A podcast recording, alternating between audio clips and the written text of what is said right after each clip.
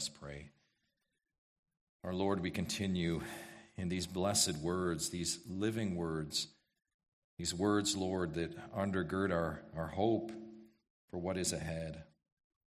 Father, we pray that this would not be a rote exercise this morning. Father, you'd give us ears to hear, hearts to receive, and as always, hands and feet to live in light of this truth. God, that is our plea as we begin this morning. In the name of your Son. Amen. The creation, as you look at those verses again in full, the creation waits with eager longing. The creation groans. That was our study two weeks ago. And Christian, we ourselves, remember that, who have the first fruits of the Spirit groan inwardly, our study last week. Our groan, remember, for adoption, consummation, bodily renewal. That's what we looked at. And of course, our hope, remember, unseen but sure. Such we wait eagerly with patience. That's the reality of the Christians living between the already and the not yet. Justified, but not yet glorified. Saved eternally, but not yet complete presently. Thus we groan in hope. We live in weakness, but listen, not left to our weakness. Let's not miss this in this passage. And that reality, help in our weakness, is precisely how Paul continues in verse 26. So let's pick it up then there.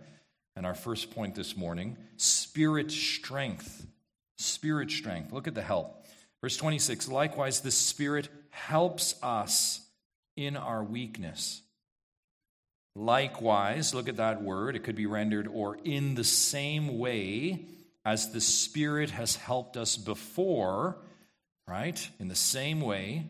And we're going to look at this more in a moment, that aspect of the Spirit help. But that's what it means. In the same way, this is the introduction. So nothing's new here. But first, let's look at our problem, because that's what this verse is telling us. Our problem. As studied, the general state of weakness is the context here, right? the weakness of our present cursed earth and body, the weakness of decay and sin. That's the context. So while we groan in hope, praise God, future secured, we still groan because we are weak now while we wait. And, church, that is our present weakness. That is our problem. Weak, see it in all. Verse 26 goes on to say, For we do not know what to pray for as we ought, unpacking the weakness more. We do not know what to pray for as we ought. This is a characteristic of our weakness. Now, let's pause there for a moment. Our present weakness, says the text, manifests itself in our prayers. Yes, even in our prayers. Do you see that? Even there. In our very plea to God. Think about that in the very act that many recognize is a demonstration of our weakness, our manifestation of weakness is even in that. So not only do we know that we're weak and we are weak, in the very act of saying we are weak, we are weak, if you follow that.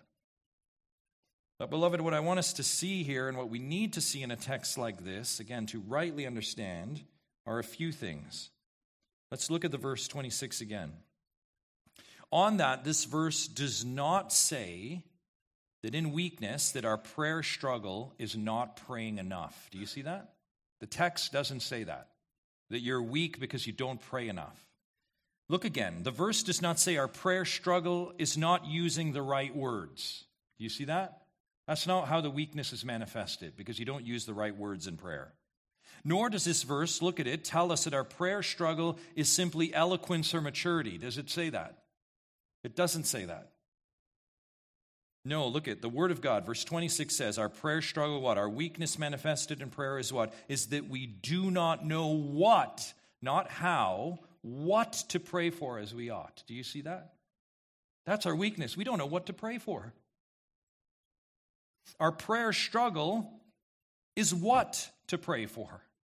We are weak presently, yes, but even more debilitating is the fact that we are limited. This is what the text is getting at and we're limited in knowledge. Westmount, we lack knowledge to pray fully, do we not? We are not omniscient, right? Means we're not all knowing. As such, not only do we not know the future, here it is, we do not know what's best for us in our prayers, do we? We don't know the future and we don't know what's best. We may pray this God, remove this trial from me. But what if God has ordained that trial for you? Right? What if the trial God decreed so that we could obtain endurance? And through that endurance, we would cultivate godly character, and you're praying for that too. And through that growth, gain hope. Romans 5, 3 to 5. What if that's the case? We then lack knowledge in such a scenario to pray rightly. I think we see that.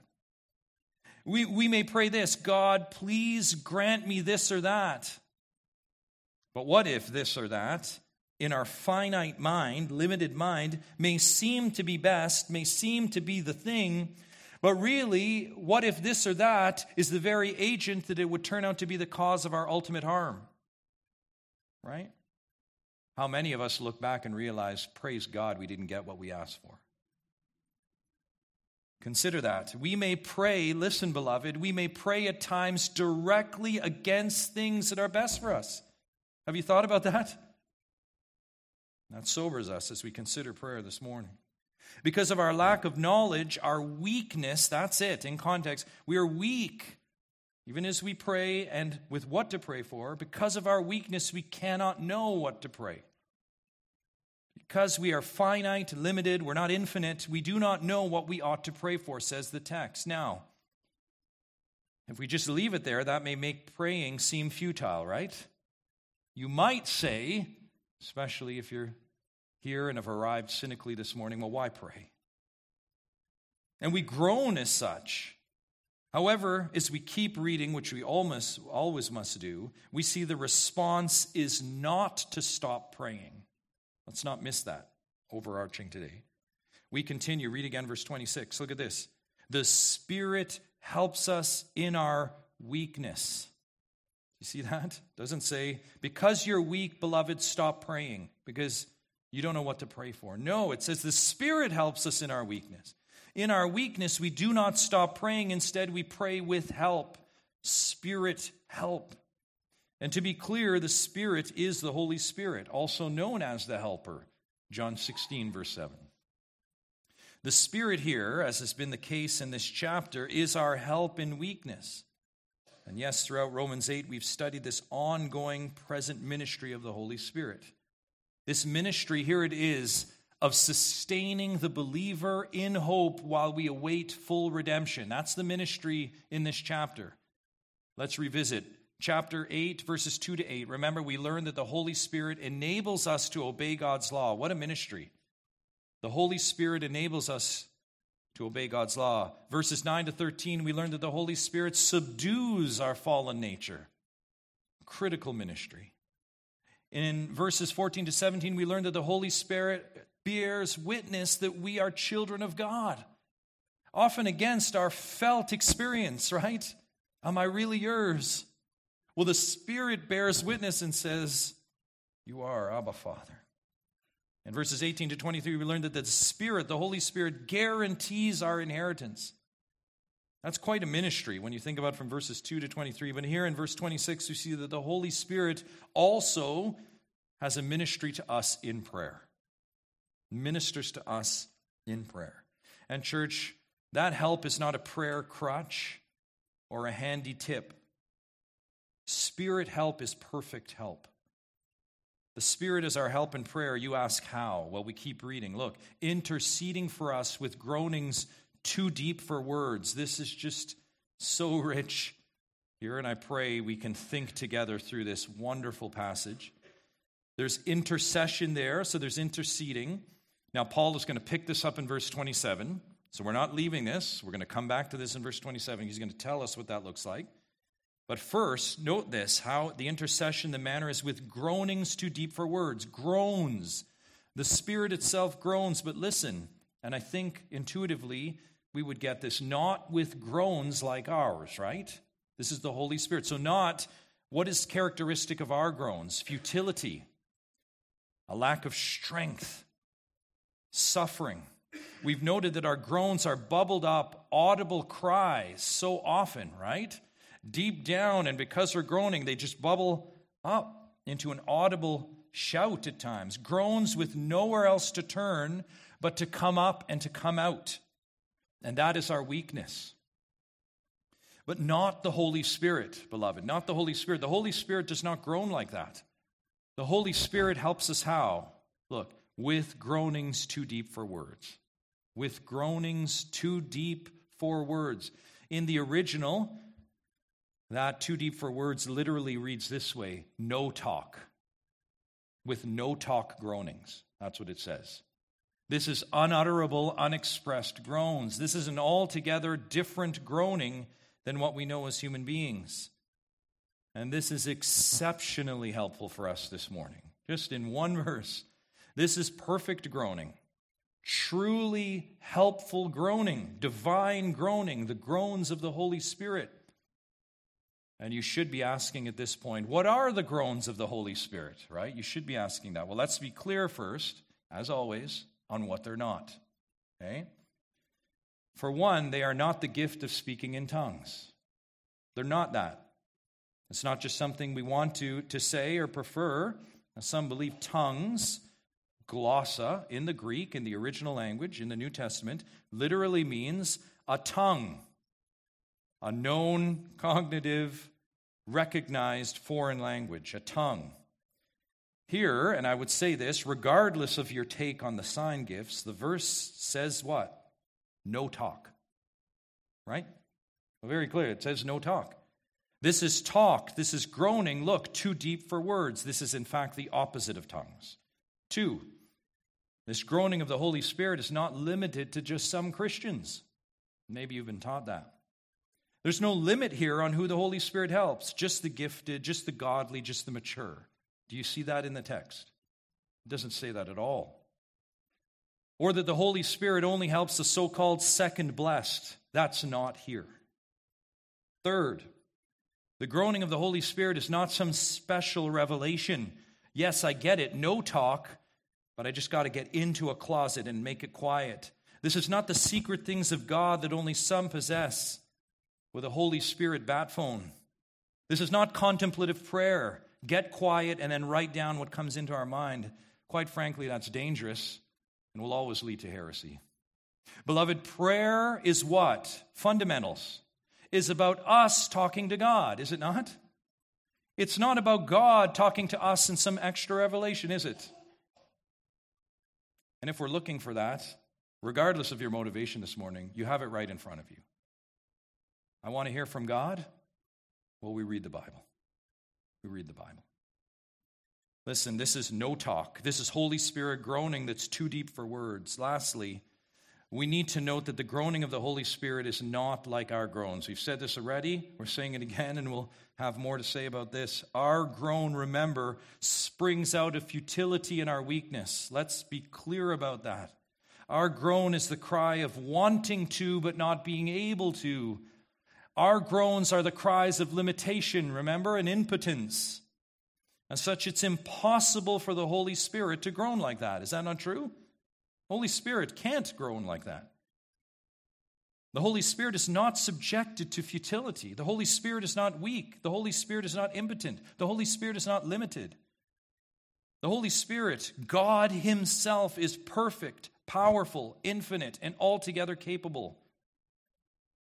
And while the sense of groaning, we recognize this reading God's word verse by verse, while the sense of groaning with the creation, with we ourselves, and now the Holy Spirit, while that sense of groaning, that connective tissue, certainly connects each group in context, it is the contrast of the groaning, not the similarity, that's in view here. And how do we know that? We just read, this is, look at it, but the Spirit, verse 26. This is creation groan, our groan, contrasted to the Spirit groans. Church, the groaning of the Holy Spirit is completely unlike our groaning. Groans that are similar to ours, right? If that was the case with the Holy Spirit, listen to me, if it was similar to our groans, futile groans, impotent groans, limited groans, they would only compound the problem, wouldn't they? On a practical level. As such, groans like ours are of no help at all. That's the point Paul is saying. No, what we have is help, divine, heavenly, spirit help by way of spirit strength. And this is perfect help, Christian, for your futility, your impotence, your limitation, your weakness. Now, that sounds good, but you should still be asking, how exactly does the Holy Spirit help me? To answer that, we return to our lingering question what are these Holy Spirit groans? And the next point we'll do that Spirit supplication, verse 27. There's just so much here. Let's put our thinking caps on and, and just dig in to this magnificent verse together. Let's do this. So rich. Verse 27 says this And he who searches hearts knows what is the mind of the Spirit, because the Spirit intercedes for the saints according to the will of God. I pray you just read that and realize, wow, that is a pregnant verse. There's just so much going on there. So God help us as we look to exposit it. The Holy Spirit helps us in prayer. And that help is by way of unutterable groans. And those groans and their process are now further explained right here as you look at verse 27 again. He who searches hearts knows what is the mind of the Spirit. So we just stop there for a moment. What's going on? Someone is mining your heart. Do you see that? Someone is searching and mining your heart. Consider your own efforts to do that, your futile efforts, your impotent efforts. Here's your first comfort today someone, and we know it's divine, is mining your heart. So good. He who searches hearts. And who is that? Who is working in concert with the Holy Spirit? Who is the one searching heart, working in concert with the Holy Spirit? Who is the one who is searching hearts here? Well, let's first consider the Old Testament. David charged his son Solomon in 1 Chronicles 28 9.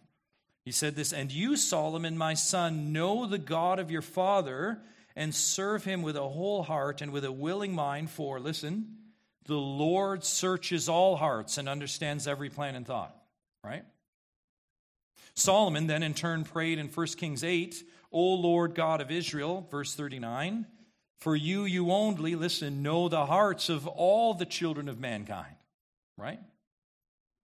The Lord, the God of Israel, who was God's firstborn, Exodus 4:22, he searches hearts. The testimony, by the way, not just of Israel's kings, but throughout ancient Israel. Hear the psalmist. Psalm 44:21, God knows the secrets of the heart. Those are the hidden things. God knows the hidden things of your heart. We heard Ken read Psalm 139 this morning, a psalm that says basically this in totality God, you have searched me. God, you know me. God, you know my heart. Proverbs 15:11 teaches that the hearts of mankind, look at your image here, lay open before God himself. In other words, what's the illustration? Christian, you and I try really hard to not let anyone get into our heart, right? For whatever our fears may be, whatever our anxieties, they're laid open bare for Yahweh. You see that? God knows them. He knows what's in your heart. Jeremiah said in Jeremiah 12, verse 3, O Lord, you know me, you see me, you test my heart. Later in Jeremiah's letter, and as a credential for judging the sin of Judah, God says this in chapter 17, verse 10 I, the Lord, search the heart and test the mind. In Israel, we learn that indeed God the Father searches hearts. That's clear, isn't it? Very clear. But as we keep moving right and arrive at the New Testament, we also see this. Acts 1, as the apostles prayed for Judas' replacement, they prayed this in verse 24 You, Lord, who know the hearts of all, show who you have chosen. The Lord in the New Testament, the early church, was still God, but yes, listen to this. The Apostle Paul, warning about external judgments in 1 Corinthians 4, verse 5, said this Listen, do not pronounce judgment before the time, before the Lord comes. You hear Lord and say, aha, who will bring to light the things now hidden in darkness and will disclose the purposes of the heart. Then each one will receive his commendation from God. Did you hear that? Lord, here to Paul was the God who was coming soon. He was the one, the light that would expose the darkness of hearts and disclose the purposes of the heart. Who is the God who is coming soon? Who is the light? Well, the same one declaring his omniscience in the human heart. In Revelation 2, verse 23, this Lord says to Thyatira, the church, all the churches will know that I am he who what? Qualifier? Who searches mind and heart. And again, who is that speaking to the seven churches? Westmount. He's the same one that even makes approaching God possible in prayer. He's the same one who is our great mediator, our great intercessor. Hebrews 7, verse 25. He is Jesus Christ, and He is God. Yes, God, God the Son, and mark that, who is working in perfect harmony with God the Spirit, who is operating in concert for the believer's good in prayer here, who is searching hearts. God is. God. God the Father is. God the Son is. Yes, prayer is, and here it is. Let's grab a hold of this. It's an intertrinitarian exercise. That's what prayer is. He who searches hearts, God the Father in Israel, God the Son in the church, He, the triune God, searches hearts. This is, can we grab this? Communication within the Godhead. And what we cannot miss here is the overlap to be expected in the Godhead. Consider the Trinitarian roles and what is presented here in prayer.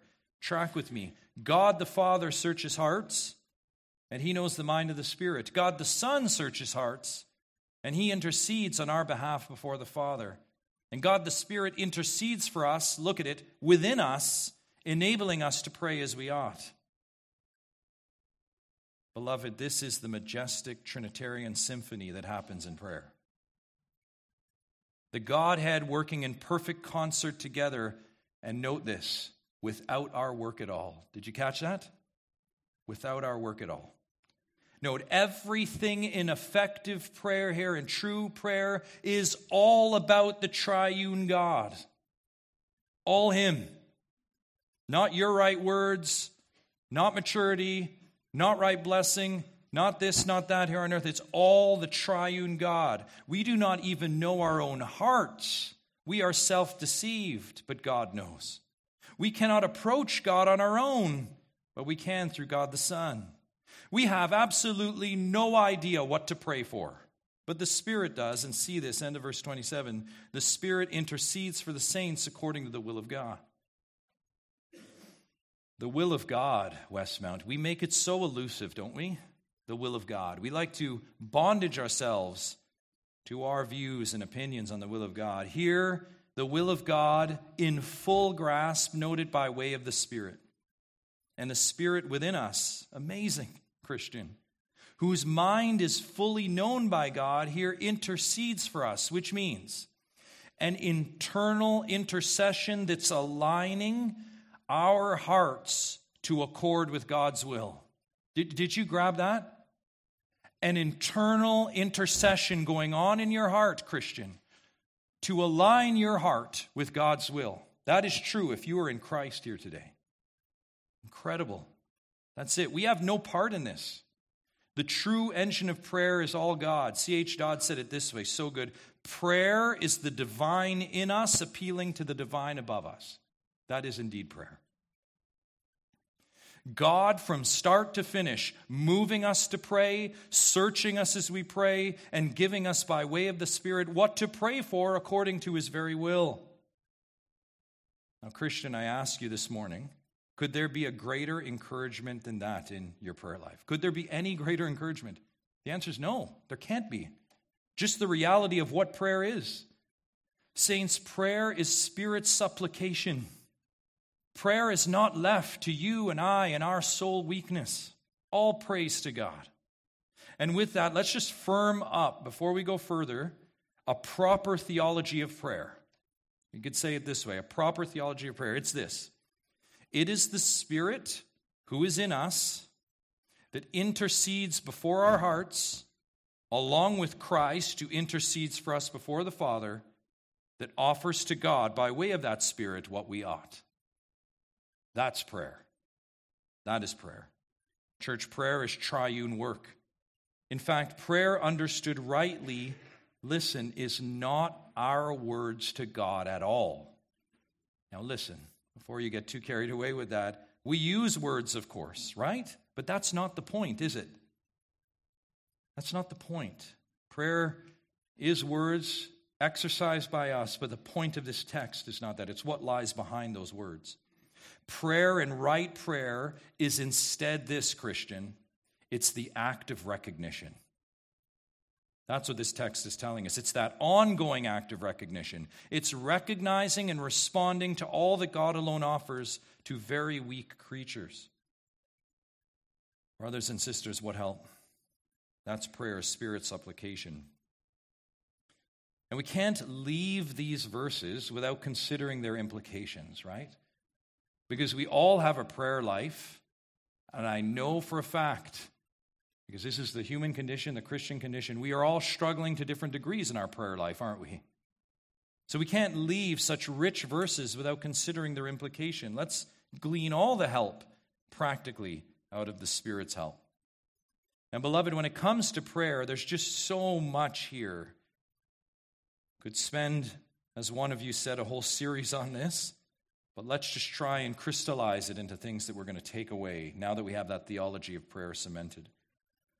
So let's end with these helps as we consider spirit help in prayer. Number one, look with me. The text here presupposes that there's indeed a right way to pray. Did you catch that? The text presupposes that there is a right way to pray. Do you see that?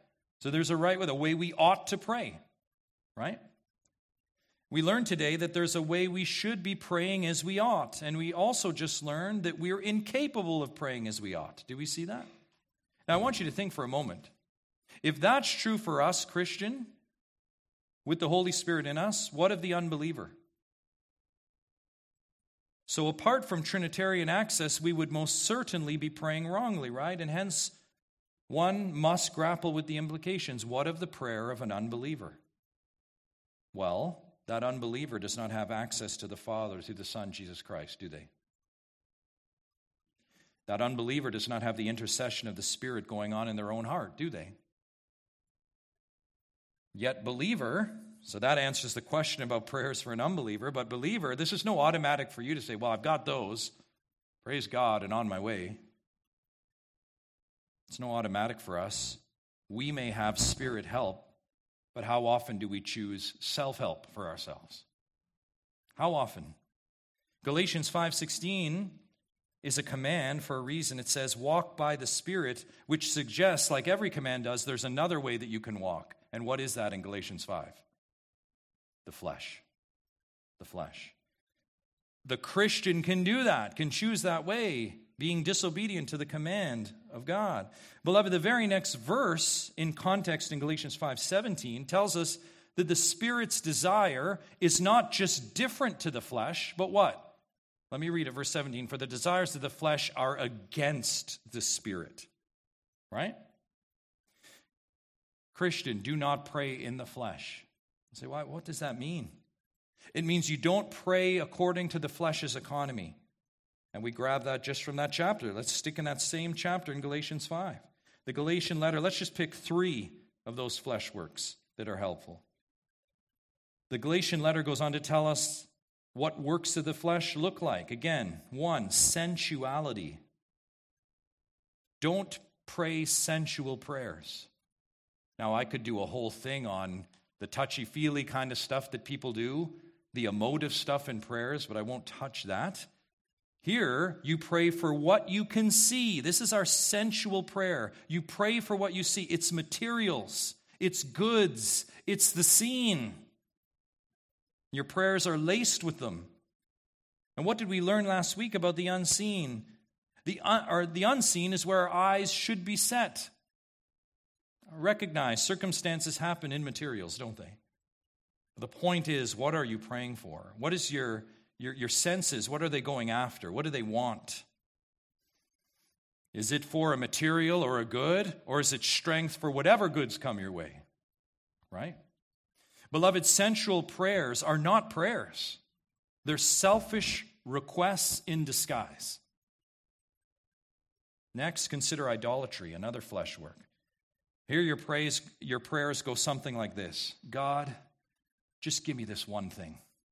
Everything else is okay. If you just give me this one thing, and then this, we got to salt our prayer with this. That's all I'm asking.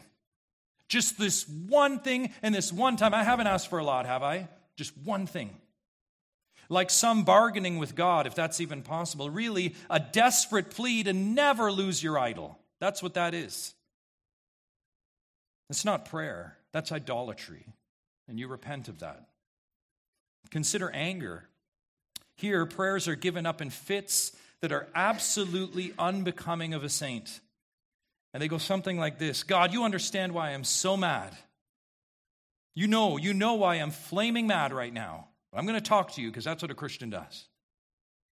Listen, that kind of oration may appease the flesh, but it's not a prayer.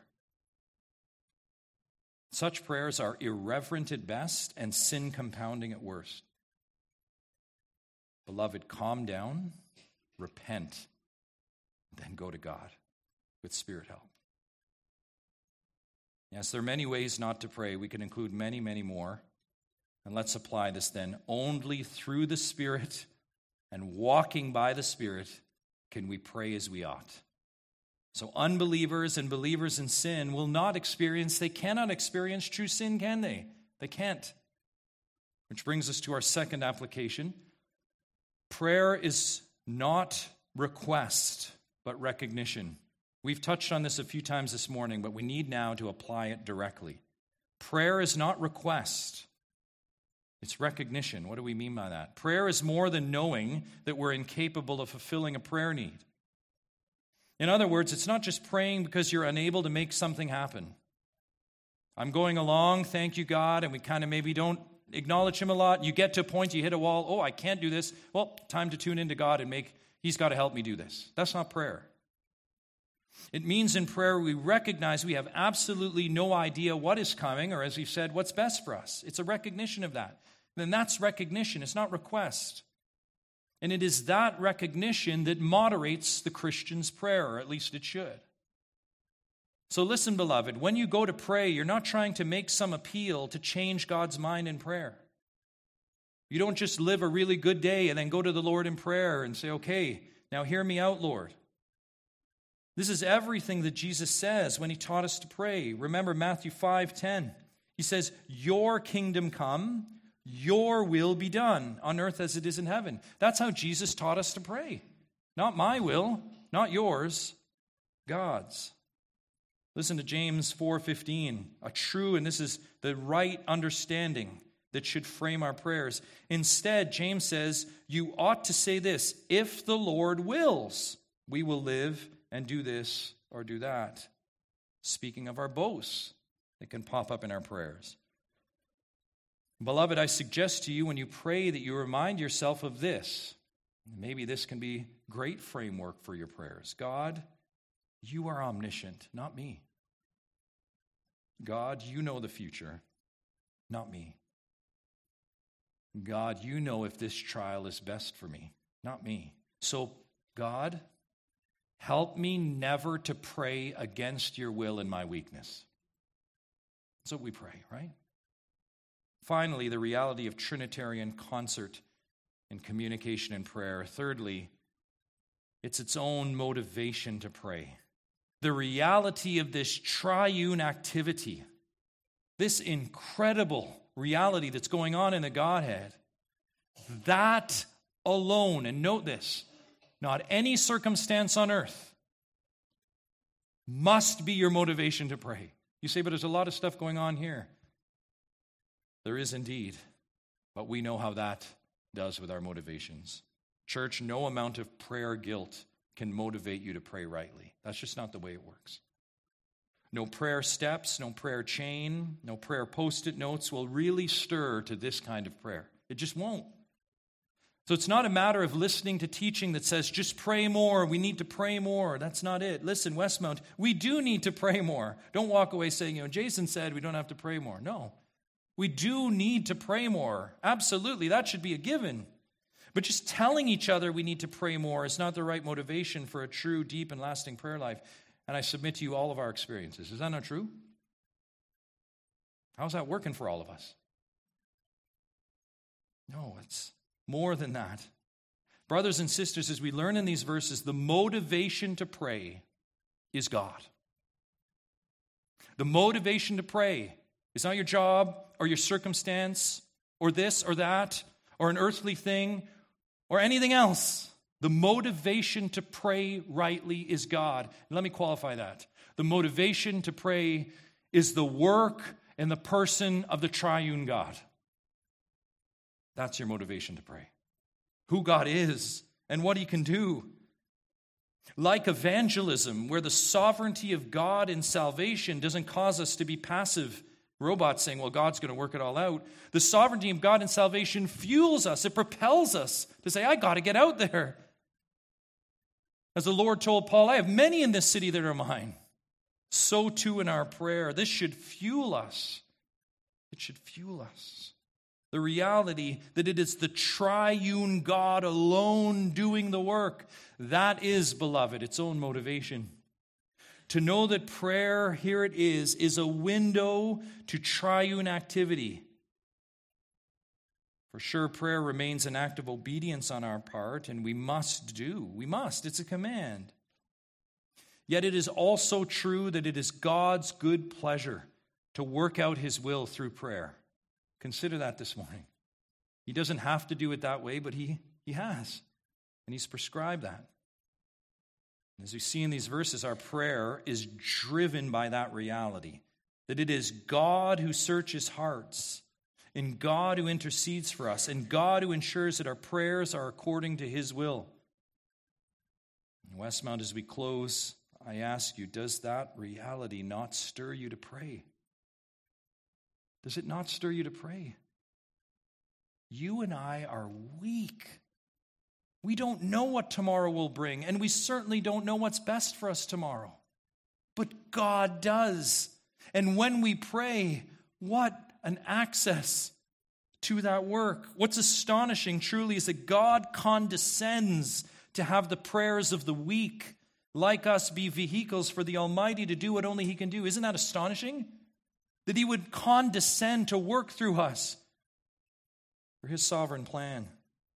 Prayer is like having a front row seat to the heavenly symphony and the edifying grandeur. That's prayer. But a viewing, beloved, that's not optional. It's a seat that is needed for each one of us every single hour. We can do nothing in prayer but pray. And we can do nothing without prayer. Let's now pray and respond in song to that end. Pray with me. Father, we do ask and beg in the name of your Son, by way of the intercession of the Spirit within us, Lord, that you will and work your good pleasure in our lives in light of what we've learned today. Oh God, we pray as we struggle in our weakness and our limitation that we would be encouraged that it is not about us, but it is all about you. So, Father, we do pray now that you would indeed, in our prayers, by way of our prayers, by way of the Holy Spirit in our prayers through the intercession of Christ, that you would do what only you can do. That we ask and pray in the name of your Son, Jesus Christ. Amen.